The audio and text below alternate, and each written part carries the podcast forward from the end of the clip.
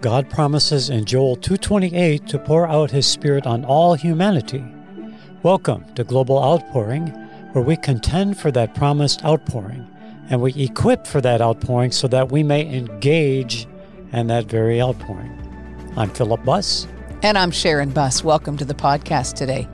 We have with us a dear friend, Mathew Reames, one of our younger set, and we're just delighted that he's with us. He's he's a worship leader and a minister that God is using in lots of places in the world, and we're going to have a lively discussion about don't let your offenses keep you from growing up.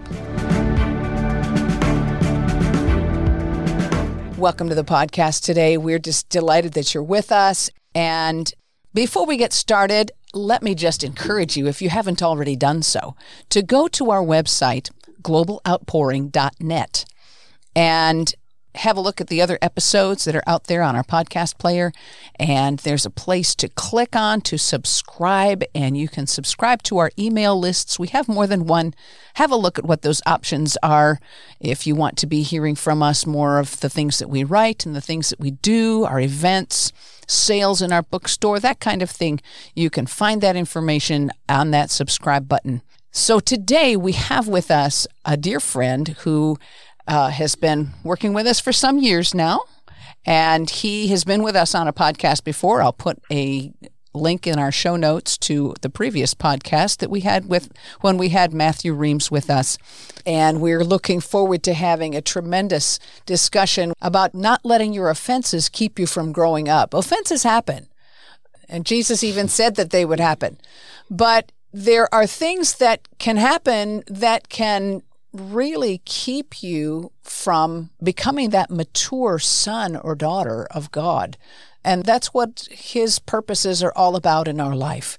So, Mathew, we're delighted that you're with us today. Thank you so much for joining us. It's good to be here today. I'm glad I'm here.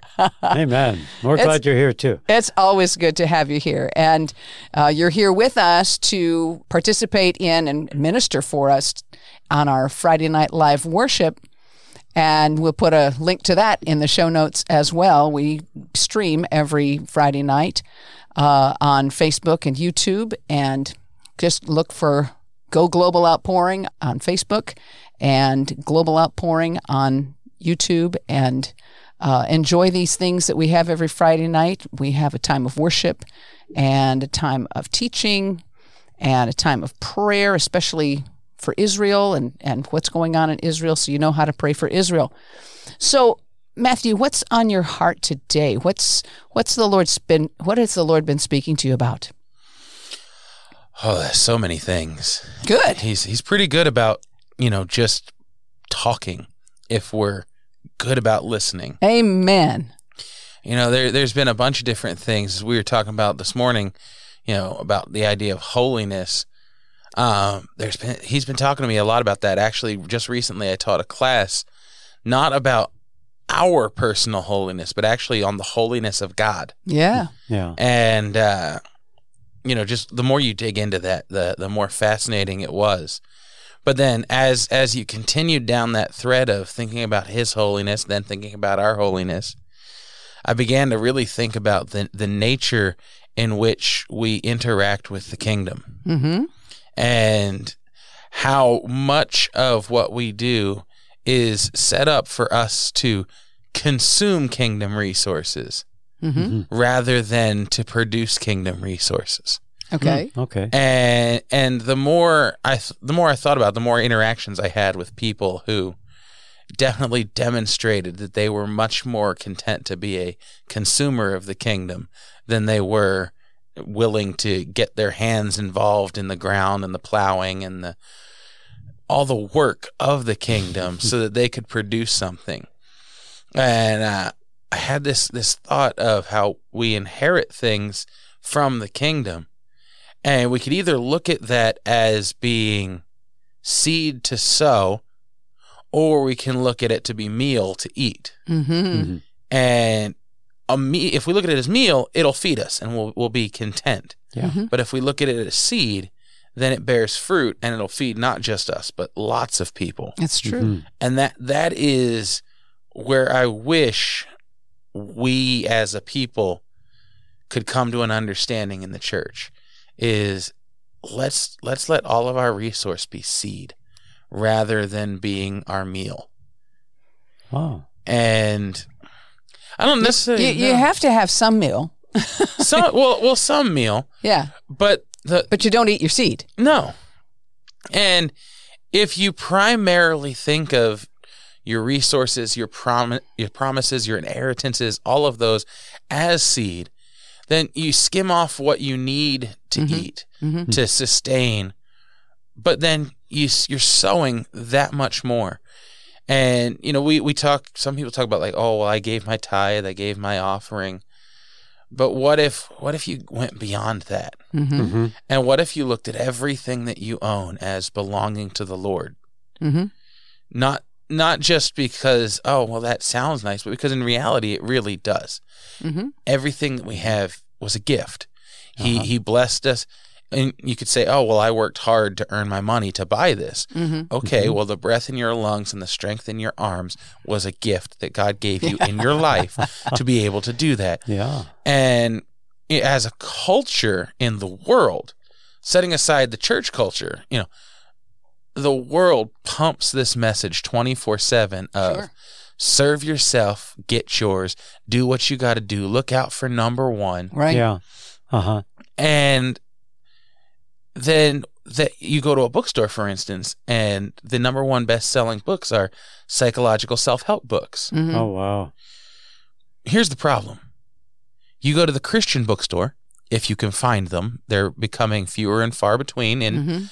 real brick and mortar stores the best selling books in the christian bookstores are the christian psychological self-help books Yeah. the the and then Wow. next to those are the motivational inspirational books Mm-hmm. you know, we want the smiling preacher man that's going to tell us how we're going to get all of our dreams, how we're going to get all of our stuff, and everything's going to be great. But by and large, with as much as we've consumed those books, have we grown spiritually? Mm-hmm. Yeah. And then the books that I know when I walk in and go, hey, this book is life changing, hmm they're Yeah. the ones that get relegated to back shelves, or a few of them might be considered classics, so they get put on the classic shelf. Mm-hmm. Wow. But we avoid those like the plague Yeah. in our modern Christian culture because they challenge us hmm to produce something. It's like you can go to a conference and you just get all fired up. You buy all the cassettes, we used to say.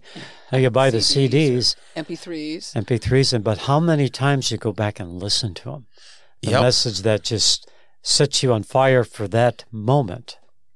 And then Yeah. how many people do you know? And I, we we've all been to enough conferences in our lifetime that we should have a reasonable grid to make a correlation. How many people do you know that have been from conference to conference to conference and had the who's who of great spiritual leaders lay an impartation on them Mm-hmm. and they don't do Mm. anything Mm. for the kingdom other than occasionally show up for church and get ready for that next conference and maybe buy that new book. And then of those books, how many did they actually read? That's another question. But Mhm. we we go to all these things. We we consume all of this spiritual food, but we're not exercising our spiritual gifts. And a Uh-huh. lot of the church has now developed spiritual diabetes. Mm. Wow. It's just like we get all the material, but it, it's like if you're if you're really connecting with God, it's feeding your spirit. But if you buy all these things, you know, you buy the CDs, this and that, it's like your soulish part got fed, but your spirit wasn't touched. Because if your spirit was touched, then you would want, you would continue more into it. So it's just like what you get, it has to go through your spirit. And and we used to say you could go to you go to meetings and say, Man, that worship was that was so good at the moment, but when you go out it's just like, wow, you know, you don't you lost the high. It was like being on a being on a something that, that just gave you a high and then you came down And what happened? You know, Sister Gwen has a, a book on that called The Fine Line, Mm-hmm. the separation of the soul and the spirit realm. And many times it's our soul that really gets fed, and we think it's our spirit, you know, but we don't have the discernment to know which is which. You know, I, th- I think a lot of this issue really stems from not having a clear enough understanding. Perhaps there's not a clear enough teaching in most places that would give people a goal of becoming mature in the things of God. And and maybe there's not enough models. I think that's a There's major definitely problem. not enough models. Yeah, there's an there's not enough models. You know, you you would think that people who have lived long would have matured, but it's not necessarily so. Uh, you know, people that especially woundings that have taken place in childhood that have caused a stunting of the emotional growth and that that sort of thing. Um, people don't understand that there's healing for that. And and God wants to heal us. He wants to restore us. He wants to he he wants to get us beyond that baby stage. You know Paul talked about it. Uh, I have lots of things that I want to tell you but you're not ready for it. I have to deal with you like babies. Instead of being able to give you meat, I'm ha- having to give you milk.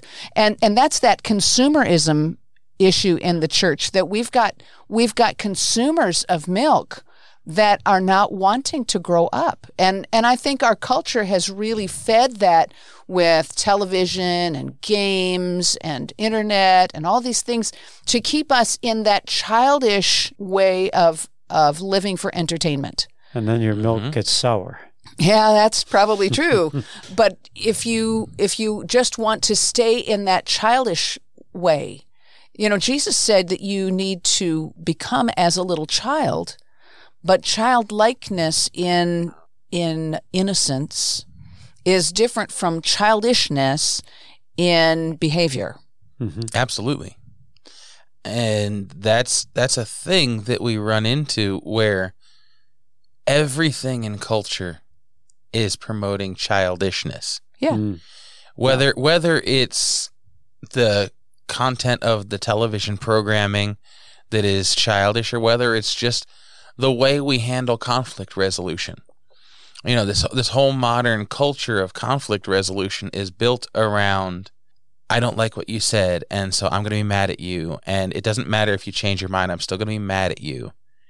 And there, it's graceless, hmm Uh-huh. and it lacks in forgiveness. And of course, Jesus said, "If you don't forgive," You won't be forgiven. Forgiven. Yeah. which is, which should scare us, It should scare us. It should scare the hell out of us. but in, instead, we we are content to live in our offenses, and Mhm. we're and then the more offended and the more trauma we experience, the more we look for something to distract and satisfy us. hmm And instead of going to the one thing that can take away the pain and satisfy the longings of our soul, which would be Jesus and his Mhm. presence and his Mhm. sweet, glorious Holy Spirit, we run into hours of entertainment, Right. Which there's no shortage of in this Right. Yeah, in this modern true. day. You know, even even 20 years ago, there was a limit on okay that you could watch TV, but there's only so many things on. Now Yeah. with We remember those days. Yeah. with the advent of streaming internet, Right. not only can you watch something 24 hours a day, you can pick what you want at any given time Right. to satisfy whatever you're feeling. You're Yeah. feeling sad? Oh, watch some old episodes of a sitcom. Oh, you're feeling angry? Watch some violent movie where someone's taking out all their anger. Mm. You know, Oh. oh, you, you you feeling this? We've got a solution for that. We've got an answer for that. All that is is an open door to a devil. And we just Feeding we, we, flesh. we, we yeah. continue to feed that Yeah. rather than getting healed. And they've done studies. They've proven that when you, especially with uh, children that have come out of war torn countries, Mhm. that when you have those kinds of heavy trauma that are undealt with, that it creates within you the fear, hoarding, um, an inability to process. And what are we seeing in even a lot of the church people? Mm-hmm. Those same exact things Mhm. where and whereas Paul, as you said, said you should be growing up. Mhm. You should be doing these things. but instead you're still living below your identity. Ooh, yeah. You're still living in this place where I have to give you the milk and I have to baby you. And the church has become content, and pastors have become content to be milkmen. Oh wow, that's quite a that's a very true statement. Wow, Yes. Yes, it's true. You know, it was it was like Beethoven. You know, Beethoven was so successful. I mean, he spanned the you know the classical era into the romantic era. You know, the big changeover in sound and because he gave the people what they wanted to hear. hmm And if a pastor or or you know minister that if they give everything just what the people want to hear, it's, it's like they call that itching ears. mhm. You know, it's and you're not. You know, all you're getting is milk. You know, you're not. You know, And and then there are great pastors out there. yeah, I, I know some of them. I'm sure there's a lot more than just the ones I know. But a problem I've seen that some of them run into is they try to disciple well. Mhm. They try and bring the hard truths when necessary yeah. to help someone come through. But our oversaturated culture has made it to where a lot of times when the pastor does try and bring the hard truth or bring the needed discipline, the person's like, Well, who are you to do that to me? I'm just going to start going to this church over here instead. Mm-hmm. And they leave offended because the pastor tried to disciple them. Then they go to the next church and they're already wounded, they're already bleeding, and they just continue to bleed on all the people at this new church because no one's getting healed. They're just jumping from spot to spot. From offense to offense. And and it's not that the pastor's intentionally trying to offend. Mhm. He's trying to say, hey, these are the things that need to change in your life for you to grow up and be the man or woman of God that you're called to be. You at some point you have to be willing to compromise. hmm You have to be willing to receive. And receiving doesn't just mean meeting someone and having them tell you what you already want to hear. Uh, Receiving yeah. means if they give me the hard truth, I'm not going to get offended and I'm not going to run away. And I mean, I can't tell you the number of times I've had people that I've been discipling, and as long as I'm encouraging them, they love it. Mhm. But the moment I tell, I have, there's one person in specific, the first time I called him out on an issue and I said, hey, this is not okay. This is something you're going to have to fix and deal with. He didn't talk to me for three weeks. Wow. Uh, And then at the end of the three weeks, he calls me and says, You did, did, did, did, offended me. And I just want you to know I forgave you. wow. And, and absolutely put the impetus on you were in the wrong, but I'm going to take the high ground and overlook what you did wow. rather than acknowledging, hey, let's talk, let's revisit that conversation. Was there truth in, in what you were saying to me? Yeah. you know and if i if i say something and i'm in the wrong okay i will repent to you but if if you ask me and say hey i want to be discipled i want to grow Yeah. then you have to be willing to sa- assume that when i tell you here's an issue i'm seeing that we need to work on hmm i'm not just bored and trying to make your life difficult hmm But if you are like a lot of people today, you only want the happy, smiling preacher that's going to tell you all the things that you want to hear and, you never that. challenge you to do or change anything about yourself. Yeah, and I, a good example is the Gospels. You know, we got the four Gospels: Matthew, Mark, Luke, and John, and, and John has includes other stories that, that the others don't have, but we don't know everything that happened on. We got four It's. Gospels, and Jesus ministered for three years. So the disciples are with him when he first started. You know, called the fishermen. So he's with them for three years every day, except the times he disappears to get away from them. You know. And there's stories we don't hear. But how many times did they get offended? hmm You know, especially Peter. You know, Peter would just he would just blow up, you know, get thee behind me, Satan, you know. The Lord rebuked him because what you said was not, you know, that was of the devil, you know. I mean, that was a real slap in the face. So what what would happen if uh, you said that to somebody in your church today? Now, like you're saying, they'd be they'd be so offended they would they'd leave the church. But Jesus was not always easy on his disciples and he didn't tell them anything. He didn't tell them about the woman at the well. They just went to get something to eat. You know, he had an appointment. Mm-hmm. And so many times God gives an appointment for you, though you don't know it.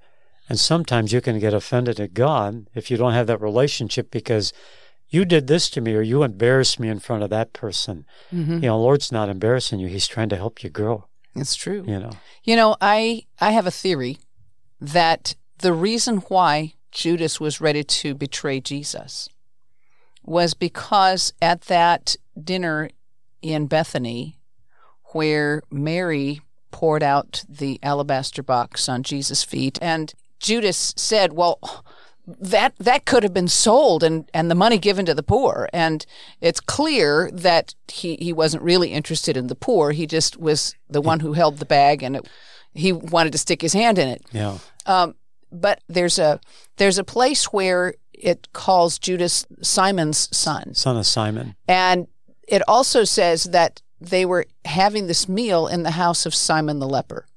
And I just wonder could that perhaps have been Judas's father? Is it possible that he got embarrassed in front of his daddy? And that made him so angry with Jesus that he was willing to betray him. Just a thought, you know, but that's what offense will do. Mm-hmm. You know, he was whether whether he was offended in front of his daddy or not isn't really that important, but he was offended that Jesus rebuked him Yeah. and and uh, it was Jesus said, "This woman is is anointing me for my burial, and it's going to be spoken of her in generations to come." And they didn't, he didn't capture the first part. He's anointing me for my burial.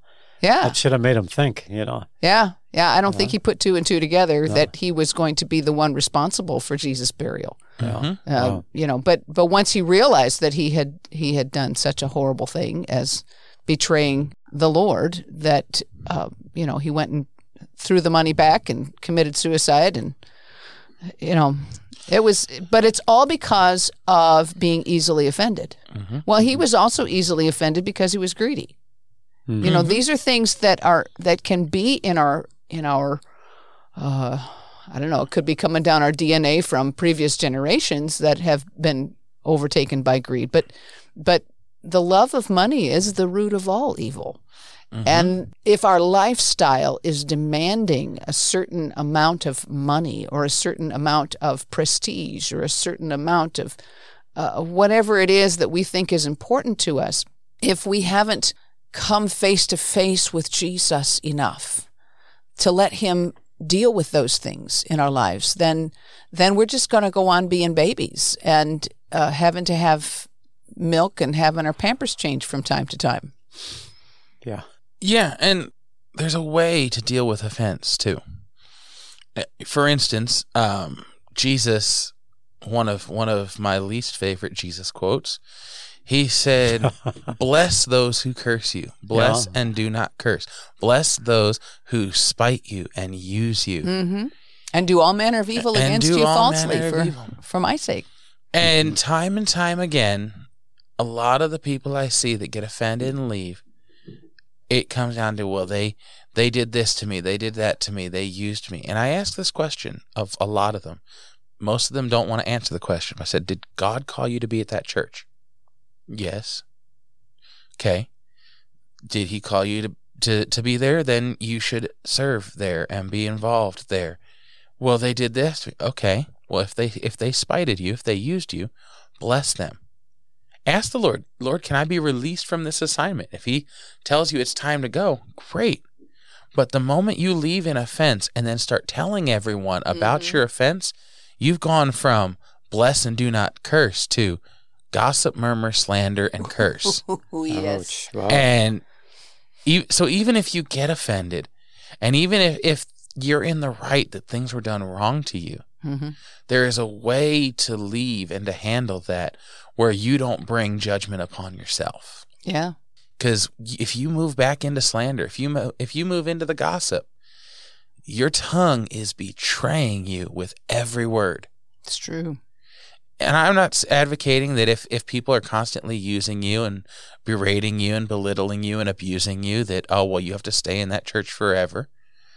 Mhm. But there's a way to leave and there's a, a way to respect and honor leaders that you know i don't have to go around and badmouth every person Mm-hmm. that did something to me and if i do then it tells me that there's an area in my heart where i am still being held in shackles Mm-hmm. to what they did Yeah. rather than walking in freedom and forgiveness and overcoming Amen.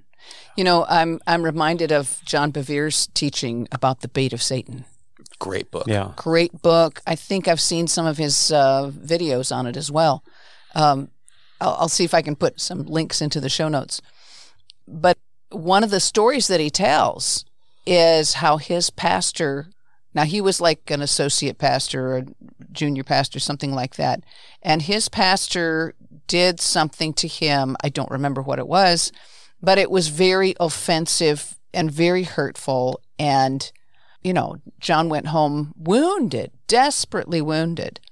And the Lord walked with him and led him through the process of forgiving and becoming the intercessor for his pastor to the point where later on I- mean obviously in when you become the intercessor for the person who's wounded you you much more easily forgive yourself you forgive the person yourself uh, because when you become the intercessor and you're asking God to forgive then it makes it easier for you to forgive but what happened was he became the intercessor for his pastor and he continued to work for him no matter what the situation was. God gave him the grace to have the right heart. mm-hmm. And when the pastor got in trouble at some point, something happened to him. He came to John and asked him to help him.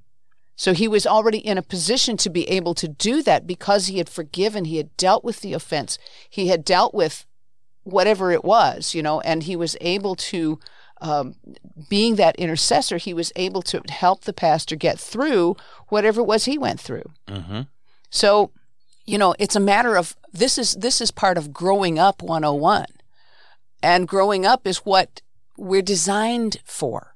We're not designed to stay babies. We're not designed to stay toddlers. We're not designed to keep on having temper tantrums all of our life. We're designed to outgrow those things. And and Jesus paid for us to be able to outgrow those things. Jesus paid the price for all of the hurts and wounds that we would suffer and that the person who did them to us would suffer because they did them to us. Absolutely. So when we forgive and when we apply what Jesus paid for, it throws the the devil into uh, chaos. He you know, he's he's trying to bring chaos. But when we follow what Jesus modeled for us, then we're able to overcome because he's an overcomer. He's the overcomer and he lives inside of us. So there's no reason why we can't overcome. No matter how bad the horrible offense might be, we can overcome because Jesus paid for it. Mm-hmm. Amen. So, in your experiences, can you tell us of a time where you had to go from being immature to waking up to the discipling process to say, okay, this is something I need to embrace instead of choosing to be offended? Oh, absolutely. Um, I could probably think of like 12, but well, just give us one. one good one was when I was in my early 20s and I was involved in a church and I was the worship leader. And unbeknownst to me, I my pride was causing me to be a harsh leader. Mm. And I had offended every other person involved in the worship ministry. Oh, no. And they all went and complained. And I had to have a sit down meeting with the pastoral staff where I got told in no uncertain terms, you are a jerk. And and that's the polite version. What they actually said to me was much more cutting. Ouch. They didn't mince words and they they shared with me direct quotes from people about how my leadership had offended, hurt, wounded, etc. And it wasn't that I intended to do that. It's just that in my being quick and cutting and no nonsense, I didn't take into account the, you know, you Mhm. let your speech be with grace and Mhm. seasoned with salt side. Mhm. You know, I didn't always say everything in love. I just said, this is what needs to happen. So let's make it happen. and I was told, you are being disciplined for this personality conflict. You are no longer the worship leader. Ooh. For the next six months, at least, you are not allowed to lead in the church in any fashion. Oh, wow. You you are expect it is expected that you will still come to every service like normal, that you will sit under the teaching, that you'll have regular meetings with pastoral staff to counsel and work on these personality uh defun- defuncts. They were not going to let me do anything Wow. until this was fixed. And to think, wait, for the next six months, my whole life of ministry is gone. hmm Well, that's that's hard, Mhm. Yeah. but I agreed to it. N- n- at first, I was like, well, I don't really have a choice. But then, l- looking back on it, I'm thinking, taking six months to get healed is better than doing something that would disqualify me for the rest of my life. Yeah. Mhm. That's good. And even even after that, there were still areas of my personality that had to be sanded and shaved, and there's probably still many parts of my personality that need to be sanded and shaved now. But It goes on all your life. I hate to break it to you. yeah, but We've been I'm no longer in that position where my personality is so cutting that I am unfit to even serve in the church. There you go. Mhm. And now, it, you know, a decade later or more, my whole outlook on life and ministry has changed.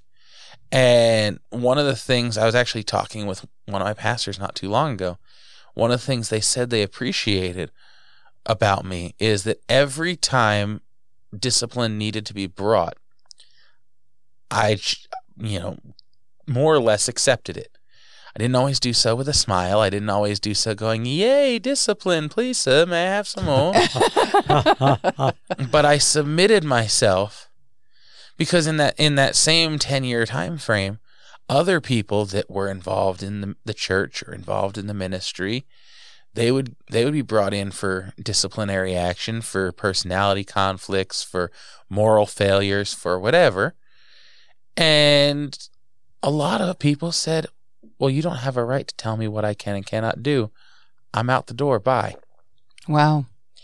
And, you know, I, I'd never occurred to me that I could just say, hey, I'm not taking this. I'm out and go somewhere else. Hmm. Mhm. Uh, praise God, it never occurred to me because if it had, I might have done it Yeah.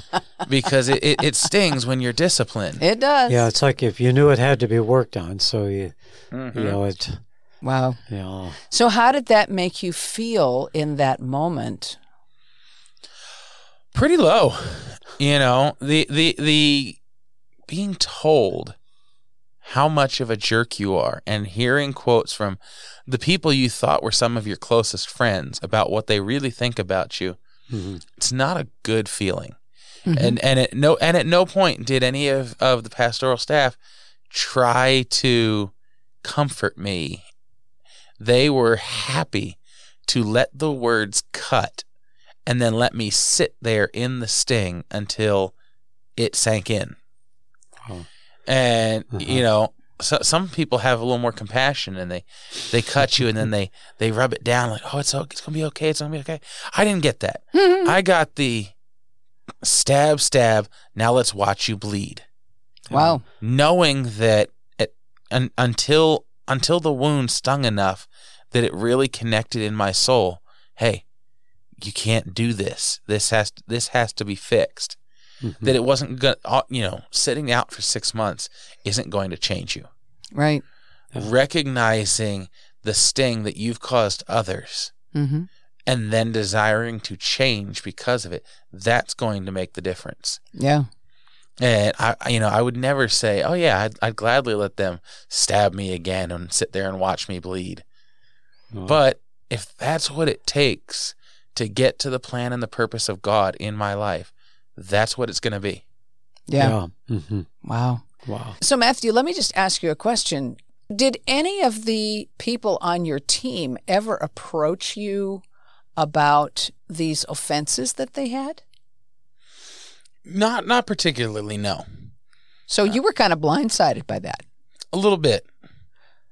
I mean, you know, you can kind of read the temperature in a room when okay, something's not right. Mm-hmm. But there's a difference between knowing, hey, something's out of alignment Mm-hmm. versus finding out that you have literally offended everyone that you Mhm. are supposed to be helping. And when you're young, you might not even be clued in that that those kind of things are going on. It, it you know, it's part of a learning process. And Oh. sometimes when you're old too. well, yeah, that's well, true. a- at 20 years old, I was a lot more ridiculous than I am now.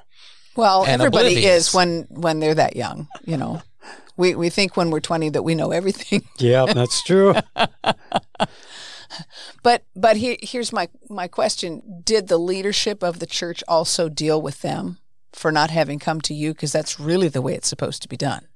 We, we, they actually did, and it didn't necessarily look the same. Like that, they didn't receive the same chastisement that I received because what I did was different. But actually, at one point, it was publicly discussed that we we they went through a teaching series talking about Matthew 18 and how it Oh, says good. you're supposed to go to your brother, uh, whereas it wasn't handled right. But I, I at the same time, I know the people that I offended, the way the way my heart was at the time, even if they had come to me, I don't know that I would have taken it seriously enough. Mm-hmm. Uh, you know, I especially when I was younger, I was a very cut and dry. Let's get it done, and could be could be abrasive. Mhm. Um, in in fact, looking back on it now, I I'm pretty sure I could make anyone I wanted to cry Ooh. just because I could pick the right thing to say. And, and so I don't know that I would have necessarily, because I was raised in a tough love kind of family. Hey, you know, Now, where were you raised? I was raised in New Jersey, Okay. which is the greatest place to be raised until you have to deal with all the things you learned wrong from growing up in New Jersey. there there's a there's a sort of um, you, you just tell it like it is in that culture. It's right? a, it's a much more direct culture. Mhm. And I I love that because people are much more true and genuine to you may not like how they say the things and you may not even like the things they say but you don't have to wonder what they're thinking Mm-hmm. whereas now that I live in Kansas and in the Midwest there's a lot of people that will give you pleasantries and niceties that good Midwest charm Mhm. but they might not tell you what they're really thinking. and the moment you're out of the room, the gossip mill starts and they start talking about you behind your back. I'd much rather personally have someone tell me off to my face. Uh, in fact, uh, a friend of mine, uh, a pastor named Jesse out of Ogden, Utah, he says it this way He says, I want to say the worst things I can say about you to your face and say the nicest things behind your back. Ooh, That's very nice. that's a great mindset. Yeah, it's when he when he said it, it's like, hey, that's exactly how I think, but you just you figured out how to say that. I love that. I love that. So um, I I just want to clarify to make sure that nobody misunderstands that your pastors. You were telling me uh, that your pastors would would wet the carpet with their tears of intercession for people. Oh yeah, and and so they they probably really prayed through about how to handle your situation and they weren't that wasn't necessarily something that they would do that way for everybody none of our church staff are flippant. By the time they decided, hey, we need to bring him into the office, I had missed the subtle clues.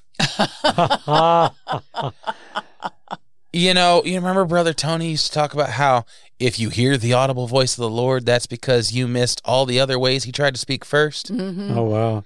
yeah our, our my pastors are some of the most caring and loving people and they pour their heart out for their congregation but they're also some of the most caring and loving people and they will do what is necessary to protect the flock and to help you grow and sometimes what is necessary is uh, go out behind a woodshed and Mhm. find a switch and I, you know, I am much more of the stubborn and hard headed type in my natural personality. So for me, they had to deal with me as directly as I dealt with other people. You know, for some of the other folks in the church, they they react differently. They they still bring the discipline that's needed, but every person receives and understands discipline in a different way. That's yeah. And I am grateful that they didn't try and coddle me. hmm I don't want to have a five hour meeting where you tell me 50 nice things and then you tell me, oh, and by the way, you're a jerk and everybody hates you. Let's just skip to that part and then spend instead instead of spending five hours on the niceties, spend five hours on the how do we fix this. Yes, and that's what their heart was, Mm-hmm. and and God used that to fix you. And I don't regret a moment of it. You know, I'm reminded of um, the the message that Pastor Tony Kemp brought to us at the, our convention in 2020. I've just reviewed it recently, and I even just wrote a blog about it. So you can go out to our website and see that blog. It's called "Deliver Us from Evil," uh, but he talks about the five levels of God's love and how the first level is evangelistic love. It's um, it's just acceptance. Whatever you know they're there. We know we know that you're broken and we love you anyway. And and then the second level is forbearance and that's like a pastoral love where they put up with uh, immaturity you know for a while while you're growing. They you know you might need a little discipline along the way but but there's forbearance to help you get through it. But then mm-hmm. after that the third level is warning. And I think you were at that third level was that that warning place that you know if if you don't fix this you're not going to be able to go forward. You're not going to mm-hmm. be what you were in, what God intended you to be if you didn't if you didn't have this. And then the the fourth level is redemptive affliction maybe you maybe you even got into that level they got into that level with you that redemptive affliction you were afflicted for 6 months of being set aside Mm-hmm. that was an affliction. It was a it was a, a, a tribulation to you. It was a painful time. Yeah, Uh, but sure. but if you if you don't repent at that point, then the final level is termination, where you know either you would you would lose you would lose the position altogether if you didn't learn it in that six months. If you continued to do that after the six months were over, if you didn't learn it, you probably would have been terminated in in the position. Yeah. And, you know, I think of uh, Paul in, what was it, First Corinthians, where he told the church, he said, put that person out from the church. Yeah. Do not fellowship with them. Do do not allow them in. Let them be turned over to the torment of their soul so that they should repent and turn back to God. which they did. Glory to God. I I don't know that I'd ever want to have to get to that situation with somebody. Mm-mm. No, you don't want to have But- to. And it, it is a biblical reality that if someone's far enough gone Mhm. down a lifestyle of sin and an unwillingness to repent after the acceptance, forbearance, warnings, all of it, we have to say, hey, no. Right. And Because what happens is if you don't deal with it, it infects the whole body. If you have an infection in, like, think of a think of a, a, a person with with uh, diabetes, for instance, and they get a wound in their foot, and it won't heal, and it won't heal, and it won't heal, and it won't heal, and they go for months trying to get the thing healed. Sometimes they have to terminate that appendage mm-hmm. in order to keep the person from going completely septic and dying from it. So there is a time in our life where we have to cut things off. And if we can recognize that ourselves, if we can receive correction, if we can recognize uh, when the Holy Spirit is dealing with us about something, it's way easier if we let the Holy Spirit deal with us instead of um, continuing in that way and somebody else has to continue has Well- to contend with it. Well, what did Apostle Paul said? He said, "Endure hardness like a good soldier." Yep. I mean, a good soldier, he he takes orders or he's out of the army. you Right. know. Right. If if you don't submit to the discipline, you're done. Yeah. Mm-hmm. A- And you have to cut things off that are infectious in order to keep the body whole. And when we're dealing, especially when we're dealing with a with a church body, you you have to have good discipline. You have to have holiness. Let's bring it back to where we started. We started this thing with holiness. And holiness isn't how long your sleeves are or how high your collar is or what kind of shoes you wear or how long your hair is or any of those or isn't um, depending on if you're a man or woman you know Yeah. um, it, it's what it is is being separated unto god Yeah. and and God is holy because he is separate. He's God all by himself. He doesn't need any help being God. He is God three in one, Father, Son, and Holy Spirit. And and he is one. And he is he he's he's in a class all by himself. Mm-hmm. And when we have been called to be separated unto him, we've been called to to be like him. And anything that isn't like him doesn't belong in us. He he made us in his own image in the first place. He made Adam and Eve in in his own image in the first place. Male and female made he them. And he's he's designed us to cooperate with him and to work with him and to to be uh you know in like in a in a father son business together where you know father trains the son until the son knows exactly how dad would do it and then dad gives him the checkbook and says to everybody okay you can do business with my son the same way you do business with me and that's the goal that's that maturity that he's looking for in us Now, now hold on. Don't get too far ahead of yourself because I still got to teach that tonight. I got my notes on that already, ready to go. okay well we'll put a we'll put a, a, a link to that in in the show notes whatever so god bless you all would you pray for our listeners Sure. First and foremost, God, we want to give you glory. Yes, Yes. Father. Hallelujah. Lord, we pray that the things that we said, the things that we discussed, were not just words of ourselves, because we're really good at talking and rambling, but that they were your heart being released. And that the words that were spoken on this podcast would come into the hearts of your people. And anyone that has an area where they need to come up to your standard, God, let them come up. Anyone that has an area where they've held unforgiveness over offenses, God, mm-hmm. show them the way of forgiveness. yes Yes. Anyone who's been seeking, how can I come to that next level of maturity, God? Let these seeds take root and bear inside them. yes Father, I pray for everyone that's listening that they would see you Yes. as their ultimate reward yes and that they would not be trying to do all these things for their own selfish gain or for their own greed, but that they would do these things knowing that the more we become like you, the more of Him we get to know. yes God, we want to become more like you, Yes, mm-hmm. Lord. and we are willing to sacrifice any area of our lives that doesn't look like you. Thank you, Father. Lord, have your way in us. We begin and end with your glory. In the name of Jesus. Amen. Amen.